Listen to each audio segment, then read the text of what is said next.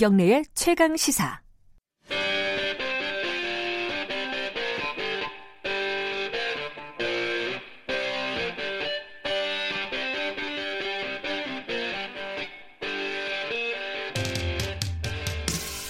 핫한 경제사안 그 정수리에 침을 꽂는 경제 직설 시간입니다. 최근에 어, 문재인 대통령이 이렇게 얘기를 했어요. 대기업 대주주 중대 불법 탈법에 stewardship code를 적극적으로 행사하겠다. 이게 뭐 어, 국민연금의 주주권을 적극적으로 행사하겠다 이런 뜻인데요. 이게 뭐 말만 들어도 좀 어렵습니다. 그런데 이렇게 얘기한 이후에 국민연금 쪽에서 결정이 또 대통령의 말과는 좀 다른 분위기로 결정이 되는 분위기예요. 어, 수탁자 책임 전문위원회라는 데서 어, 논의가 있었는데 이게 상당히 헷갈립니다. 그런데 여기에 하나 더 붙는 게 과도한 경영권의 침해다. 이렇게 경영 어, 재계 쪽에서는 반발을 하고 있고요. 언론 일부 언론에서는요 대대적으로 연금 사회주의 하는 거 아니냐 이런 우려의 목소리를 또 내고 있어요. 자, 이 복잡한 사안을 좀 쾌도남마 아, 좀 정리를 할 필요가 있겠습니다. 경제 알아야 바꾼다의 저자 주진영 씨와 함께 얘기 나눠보도록 하겠습니다. 안녕하세요. 네, 안녕하세요. 일단요, 이 스토리가 좀 복잡합니다. 이 지금까지 상황을 정리를 하면요, 대통령의 발언이 있었고 이게 한진그룹 그 대한항공 조, 조양호 회장의 어떤 갑질 이후에 발생된 일이잖아요. 그렇죠. 한진그룹에 대해서 대주주 중에 하나인 음. 국민연금이 음. 개입을 할 때가 됐다. 네. 예컨대 뭐 조양호 회장을 이사해서 뭐 해임을 한다거나 이런 그, 그, 구체적으로 그렇게 말씀하시지는 않았고 예. 그러니까 그 공정경제 무슨 회의에서 네. 그러니까 위법 과 탈법인 경우에는 네. 어, 주주권을 행사를 하겠다. 네. 이제 그렇게 얘기를 한 것뿐이에요. 네. 네. 그걸 갖다 콕 집어서 뭐 얘기는 안 했지만. 그렇죠. 근데 해석을 이건 한진그룹이 아마 첫 번째 그렇게 네, 대상이 될 네. 것이다라고 하는데 자 국민연금이 절차가 여러 개 있습니다. 의사결정 구조가. 네. 그 이걸 결정하려면 수탁자 책임 전문위원회라는 데서 한번 논의를 하고 음. 그 다음에 그 논의를 가지고 어, 기금운용위원회에서 또 논의를 네. 한번 결정을 네. 하는 거죠 거기서. 근데 수탁자 책임 전문위원회에서 대통령의 말과는 좀 다른 분위기의 논의가 그렇죠. 있었다고 네. 보도가 되고 있어요. 그렇죠. 그러니까, 같은 날. 예, 그좀 네. 어, 이 이사 해임 같은 사안에는 개입하지 않는 것이 좋겠다라는 식으로 논의가 됐다 그래요. 네. 자, 이 상황을 일단은 좀 정리를 좀 해주셨으면 네. 좋겠어요. 작년 7월 달에 에, 국민연금 기금에서는 어, stewardship code를 도입을 추진하되 당분간은 보류한다. 음. 제반 여건이 법적인 제반 여건이 다 마련될 때까지 2020년에까지는 네. 어, 스테이지 코드를 사실상은 이제 보류하는 쪽으로 결정을 낸 거예요. 예. 그러면서 어, 괄호 쳐놓고 뭐라 했냐면 그렇지만 특별한 경우에는 그 될 때까지는 네.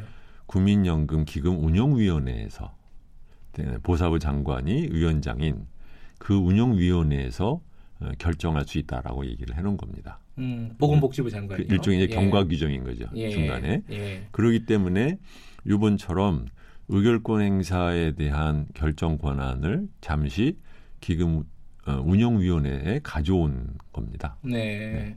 그랬는데 에, 그러면서 그 하기 위해서는 여러 가지 전문적으로 검토해야 될 어, 사항들이 있는데 그 사안들을 운영위원회 위원들이 전문가들이 아니다 보니까 이게 뭐 예, 를 들면 무슨 뭐 저 5% 이상 됐을 때 이런 이런 행위를 하면은 나중에 무슨 일이 있는지 이런 거를 재반을 검토해 달라라고 네.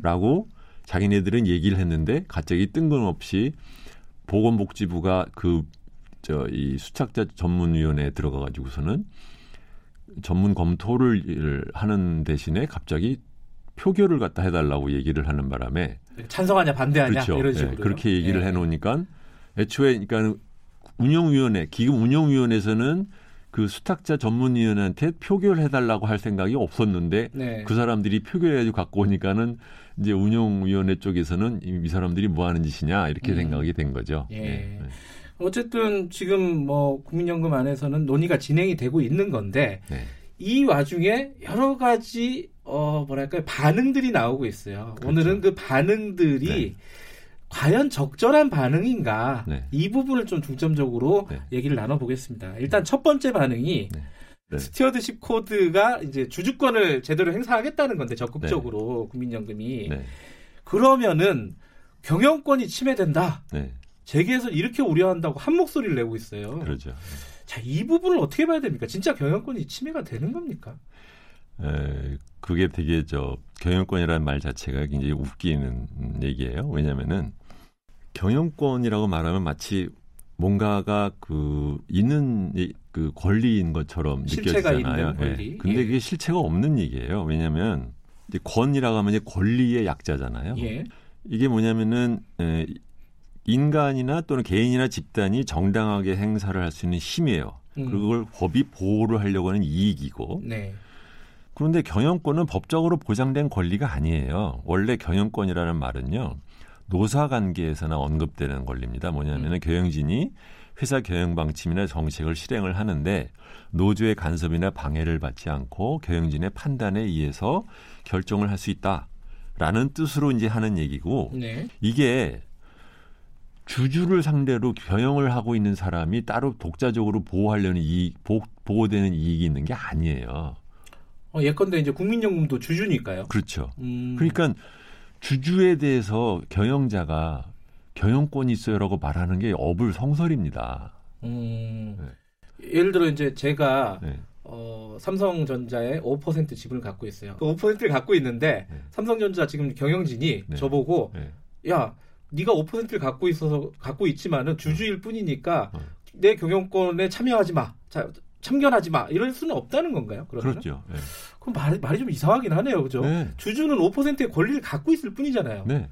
그러면 국민연금도 5%의 권리를 행사할 수 있는, 있는 거죠. 거죠. 이제 그, 그 어. 권리의 재산권 행사에 이제 이제 크게 보면은 두 가지로 이제 나눠서 얘기를 하는 게 좋은 것 네. 같아요. 뭐냐면은 주주는 주총에 나오는 의견 에 대해서 주총의 안건에 대해서 네. 의결권을 행사할 수 있는 권한이 항상 있어요. 음. 그 다음에는 이사를 선임할 때도 주총의 안건으로 올라오고, 네.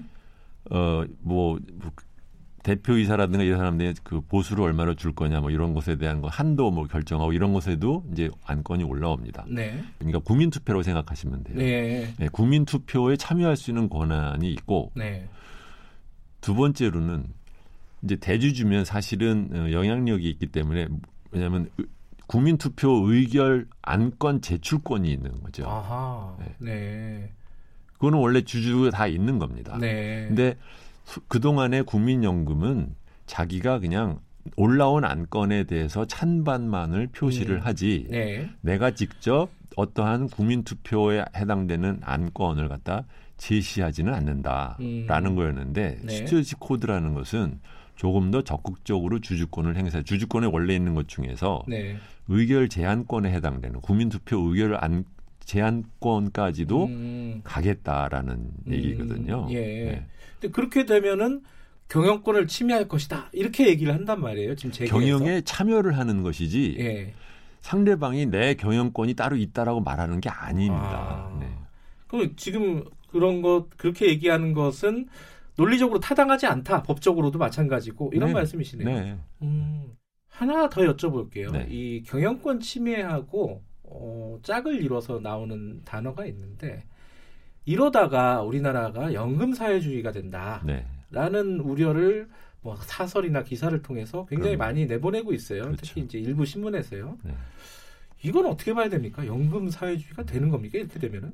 어, 아주 대표적인 그 소위 기득권 세력을 또는 재벌을 옹호하려는 사람들이 만들어 놓은 그 용어이 어, 사용법인데요. 네. 연금 사회주의라는 말에서 그 말의 이제 연원을 따져보면 이게 70년대 초반에 피터 드러커라고 이제 유명한 그 경영학자가 예. 있잖아요. 예. 그분이 이제 연금 사회주의라는 표현을 처음 썼어요. 네. 그 논문을 보면은 무슨 뜻으로 연금 사회주의냐면은 사회주의라는 것은 노동자가 자본을 어, 소유해서 생산 수단을 소유해서 운영하는 경제 체제잖아요. 네. 그런데 미국에서 보니까 기업 연금이 점점점 주식에 투자하는 비중이 커져서 네. 주, 대주주로 등극을 하게 되었다. 그런데 미국의 제도에서는 퇴직연금이 기금이 노동조합이 컨트롤합니다. 네. 결국은 노동자가 자기의 퇴직연금을 통해서 대주주로 등극을 하게 되었으니 궁극적으로는 사회주의에 해당되는 음. 노동자가 생산수단을 소유하게 되는 꼴이 된다 예, 앞으로. 예. 그러니까 의, 생각지도 않았지만 사실은 어떤 면에서는 자연스럽게 그 사회주의적인 성격이 예, 이 자본시장을 통해서 드러나는 음. 그런 이제 역설적인 현상이 있다라는 뜻으로 말을 예. 한 거거든요. 그런데 그 의미는 홀랑 사라지고 예. 한국에서는 퇴직연금에 대해서 네. 노동자가 아무런 권한이 없습니다. 음. 그 컨트롤 권한이 없고 경영자 회사가 이 돈을 누구한테 맡길지 네. 어떻게 쓸지 다 이 사람들이 정해요. 음. 그러니까 노동조합이 컨트롤하는 퇴직연금이 아닙니다. 음. 그런데 무슨 사회주의예요? 문제는 이게 비판적인 언론도 이런 것에 대해서 좀 더 내용을 들여다봐야 될 사람들이 상대방 음. 말하는 거를 갖다 입 벌리고 가만히 그냥 듣고 있는 꼴입니다. 지금 이게. 음. 그러니까 언론이 좀 선정적으로 단어 선택도 하고 네. 어떤 재계 일방적인 주장을 실어주는 지금 그런 꼴이다 이런 말씀이시네요. 그렇죠. 그러니까 비판을 해도 사실은 네. 상대방의 말에 논리적인 근거가 어떻게 틀려 있는지를 갖다 밝히지를 않고 네. 그냥 입장 차이로만 자꾸 보도를 아. 하는 것에선 생기는 네. 문제인 거죠. 그런데 이제 여기서부터 조금 얘기가 좀 복잡해지는 게첫 네. 번째는 아니 그 예컨대 이제 국민연금 같은 경우에요. 음.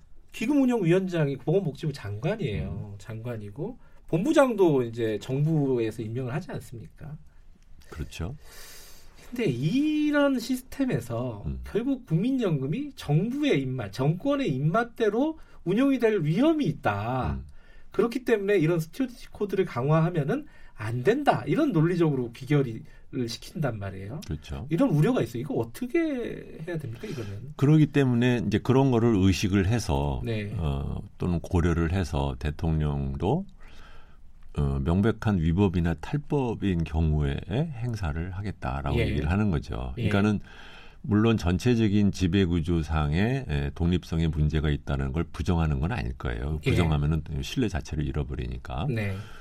그런데 그렇다고 그 이유로 해서 네. 뻔한 위법과 탈법을 하고 있는 것도 그러면은 그냥 못 본 척 해야 되느냐? 아하. 이건 또 아닌 거죠. 아까 말씀드린 걸로 다시 조금 돌아가 보면요. 네.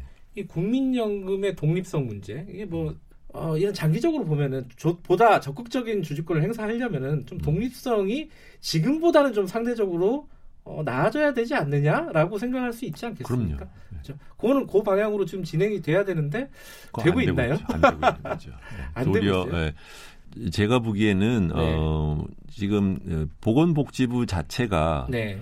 어, 그렇고 뭐 정치권에서도 그렇고 이게 지금 국민연금 돈이 이제 커지다 보니까 네.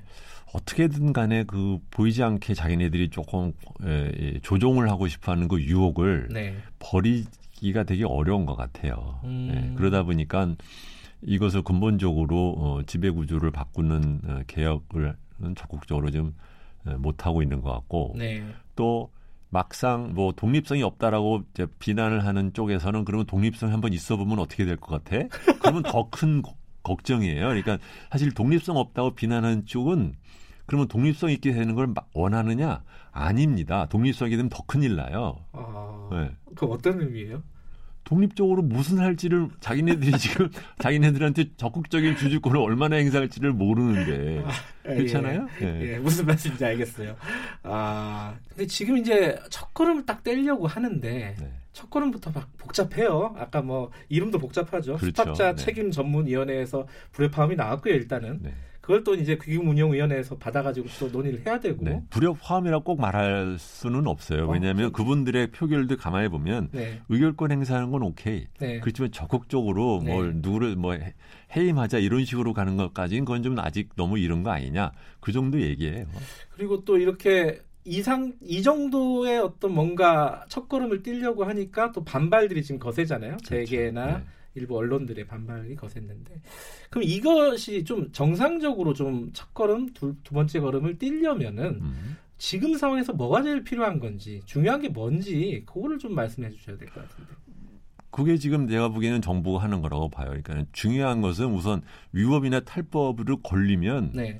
그거는 확실하게 의결하고 가자. 음. 네, 그겁니다. 지금 음. 그거라도 해야 되는 거죠.